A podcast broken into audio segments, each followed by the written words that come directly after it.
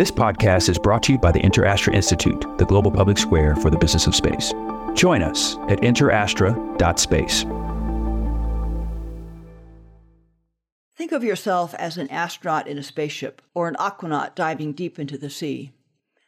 As a crew member on that voyage, you need to know how your life support system works and make sure you're taking proper care of it. Well, you are a crew member on this precious blue planet, not a passenger or a mere consumer of its goodies. If your life support system starts to break down, you're in real trouble. I am the only person to have walked in space and gone to the deepest point in the ocean. Hi, I'm Kathy Sullivan, and I'm an explorer. Exploring doesn't always have to involve going to some remote or exotic place. It simply requires your commitment to put curiosity into action. So join me on this podcast journey as I reflect on lessons learned from life so far and from my brilliant and ever inquisitive guests. We'll explore together in this very moment from right where you are. Spaceship not required. Welcome to Kathy Sullivan Explores. Before we take off, I have a gift for you. I believe that no matter where you are today, an active thirst for knowledge will help unlock your ability to live a life of meaning and happiness. So I'm sharing some lessons I've learned on my road less traveled. Over at KathySullivanExplores.com, you'll find my seven astronaut tips to improving your life on Earth. When you sign up, I'll send them to you and also make sure you're the first to discover future podcast episodes and learn more about exciting adventures ahead. Just head on over to KathySullivanExplores.com. Hello, and welcome to Kathy Sullivan Explores 2022 edition. I hope you got a bit of a break during the festive season we've just had. Podcasters need the occasional break as well, of course. I used mine to reflect on the conversations I've had with my guests this past year and to reconnect with them. Just for fun, I turned the tables and asked them what questions they wish they had asked me. They come up with some great ones, and I'll share some of them with you in today's episode. Let's start with my deep sea friend, Victor Vescovo, who I spoke with in episode 11. Victor asked, with all you have done and seen across multiple air, sea, and space technologies, what do you think is the most important technological advance we should be working on right now? What area of technology should we be investing in with no higher priority globally? And like a good teacher, Victor added, please be specific. The technology I would put at the top of my list is biomanufacturing. This is something I'm only just learning about myself, actually, thanks to my work on the President's Council of Advisors on Science and Technology, or PCAST. PCAST is the most prestigious of scientific advisory bodies in the United States, reporting directly to the President himself. So, biomanufacturing includes mapping and engineering biomolecules and biosystems meaning the molecules within cells, as well as cells, tissues, and organs. With current science, innovations in this arena are estimated to have the potential to address 45% of the global disease burden and to produce 60% of the world's physical inputs. That last bit means that there are new biological ways to make and process the materials, chemicals, and energy we use in everyday life today. Just to give two examples, Mushroom roots can be used instead of animal hides to produce leather, and plastics can be made with yeast instead of petrochemicals. Innovations like these could transform human health diagnostics and treatments, food production and consumer goods, and cut the environmental impact of energy and chemical production. In other words, they could deliver both individual and global benefits. Economically, the direct impact of this over the next one to two decades is estimated to be in the hundreds of billions of dollars. I find the science underlying all this fascinating, and the technologies that are making it possible, like single cell imaging tools, positively dazzling. Next up is meta performer Stacy Boord. I spoke with Stacy in episode 9 about performing in and running her theater group Shadowbox Live. Stacy asked how the arts played a role in my personal and professional development. On the personal front, music and nature are the two things I can always count on to wind me down when I'm stressed and inspire me when I'm running out of creative steam. I have two go to playlists. One is purely instrumental, a mix of light jazz, new age, and classical. I can think, write, dream, or just relax when that's playing. The other is a mix of vocals that I call my anthems, songs whose vibrancy pumps up my aspirational energy. My favorites range from I'm on Top of the World by Imagine Dragons to oldies from ABBA, the Beach Boys, and the Beatles, and ripping soundtrack tunes like from Top Gun. Basically, anything that would be suitable for belting out as I zoom along the highway. And then there's literature. Books were my first vehicles of exploration. As a schoolgirl, I explored the geography of the world around me via atlases, biographies of explorers like Heinrich Schliemann, and novels like James Michener's Caravans. Reading history, biographies, and great novels taught me more about what makes people tick and how they behave together than I could ever learn in a single classroom or even experience in my own life. Just for giggles, Stacy also asked whether I feel a greater connection to David Bowie and Queen, considering how much time I've spent under pressure. I don't think she meant the pressure at the bottom of the Challenger Deep. That's a lot easier to deal with than the existential pressures in the lyrics of that song.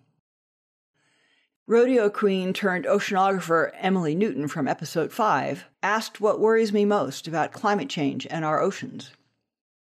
I have to say, it's the health of our oceans overall.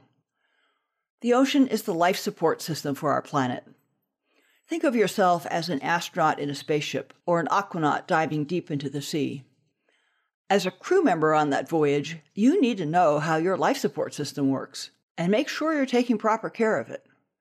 Well, you are a crew member on this precious blue planet, not a passenger or a mere consumer of its goodies. If your life support system starts to break down, you're in real trouble. So, which effect of climate change on our ocean life support system worries me the most? The answer there is acidification. The ocean absorbs about one quarter of the excess carbon dioxide we add to the atmosphere. This makes the water more acidic, and more acidic water dissolves calcium carbonate, which is the stuff that makes up the shells of the microscopic oceanic plants that produce half of the oxygen we breathe and are the feedstock for everything else that lives in the ocean. Wreck that pyramid of life, and you destroy your own oxygen supply. Writer and elephant protector Kim Frank, who joined me in episode 7, asked when I knew what I wanted to be when I grew up and what some of the pivotal moments were during my young life that sparked my determination to achieve what I've done. I never thought in terms of what I wanted to be when I was young. Instead, I had a strong but really quite vague sense, very early on, of what I wanted my life to be like. I was a very curious child and wanted to do and try things rather than just daydream about them. The early astronauts, Jacques Cousteau, and adventurous figures in the books I read all showed me that some people do live adventurous and inquisitive lives, and I felt drawn strongly to that. All the toys and games I most enjoyed in those early years also showed this. From the kindergarten Christmas list of guns I told about in an earlier solo, my crazy Christmas list if you want to listen, to the models I liked to build and the active games I preferred to play. A dinner at my favorite aunt's home when I was about nine was one of the pivotal moments. Another guest at the table was a very elegant woman who taught French at the same school as my aunt. I was seated right next to this imposing lady, who was born in Russia and raised in Paris. At some point during dinner, my aunt mentioned to this Madame Gaillard that I was very interested in learning foreign languages. Is that right? she said, and then turned to me and asked me to mimic her pronunciation of several French sounds that are notoriously hard for English speakers. I remember two of them. Sion, as in prononciation, spelled T I O N, but pronounced very differently in French, and E, as in adieu. When I finished, she announced to everyone at the table that I had done very well and clearly had a natural flair for languages. Her words made me realize I had a real and rather rare talent and I felt she helped my parents realize that my fascination with languages was more than their daughter's weird interest. I still didn't know what this meant I could or should be, but I now knew I had a strength that I wanted to build upon, one that I sensed could be the key to exploring other parts of the world on my own. I spoke with National Geographic naturalist and wilderness guide Jennifer Kingsley in episode 19. Jenny asked about leadership and how to deal with being overlooked or underestimated. How do you keep yourself going, she wondered, and on the radar, so to speak, when others don't seem to see what you have to offer? And she wonders maybe this had never happened to me as someone so accomplished. Well, it has indeed happened to me, and more than once.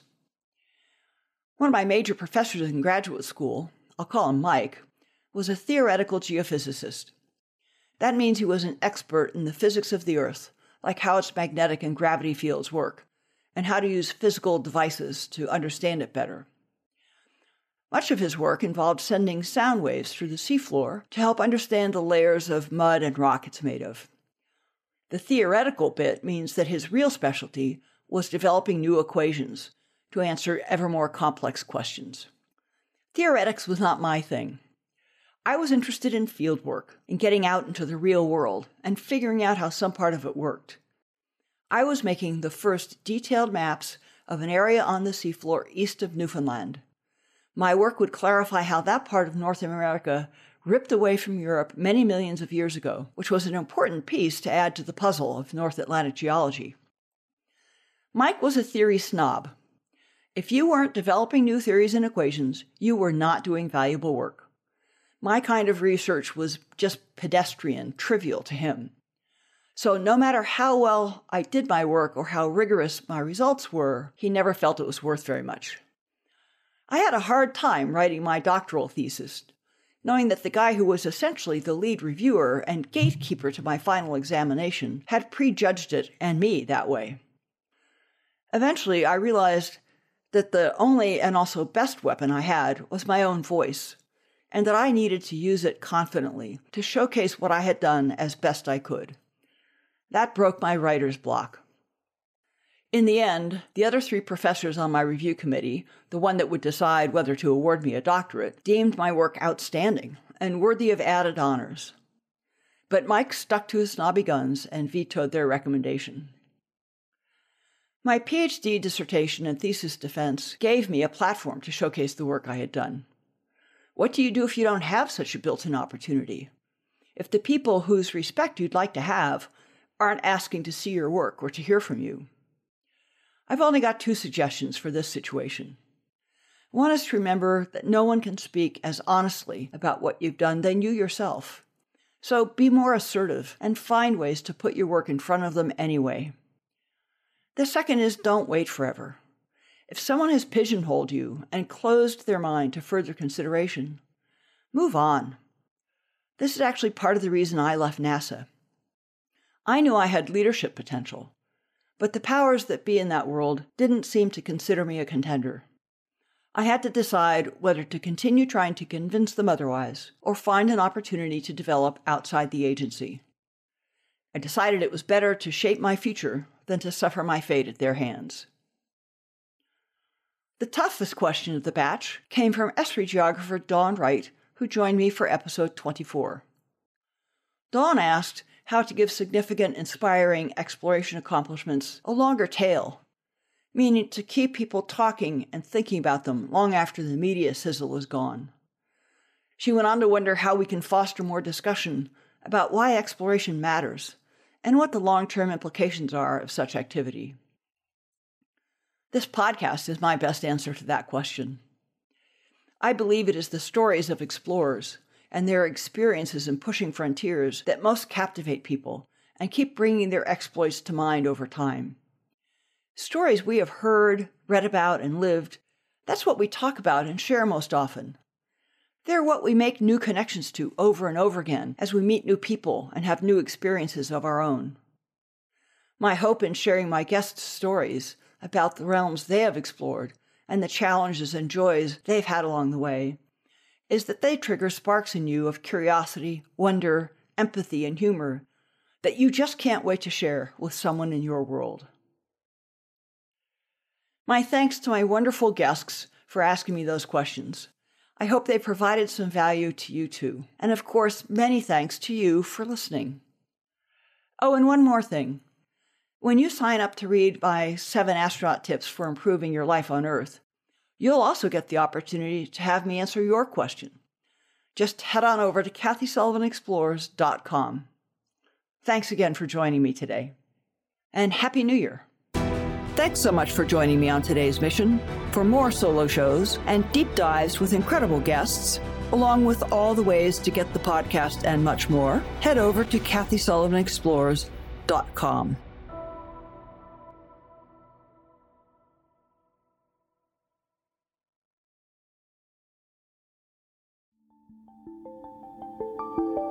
This podcast is brought to you by the InterAstra Institute. New episodes are available on Spotify, Apple Music, and most everywhere podcasts are found. To be the first to know when the next episode drops, head over to interastra.space.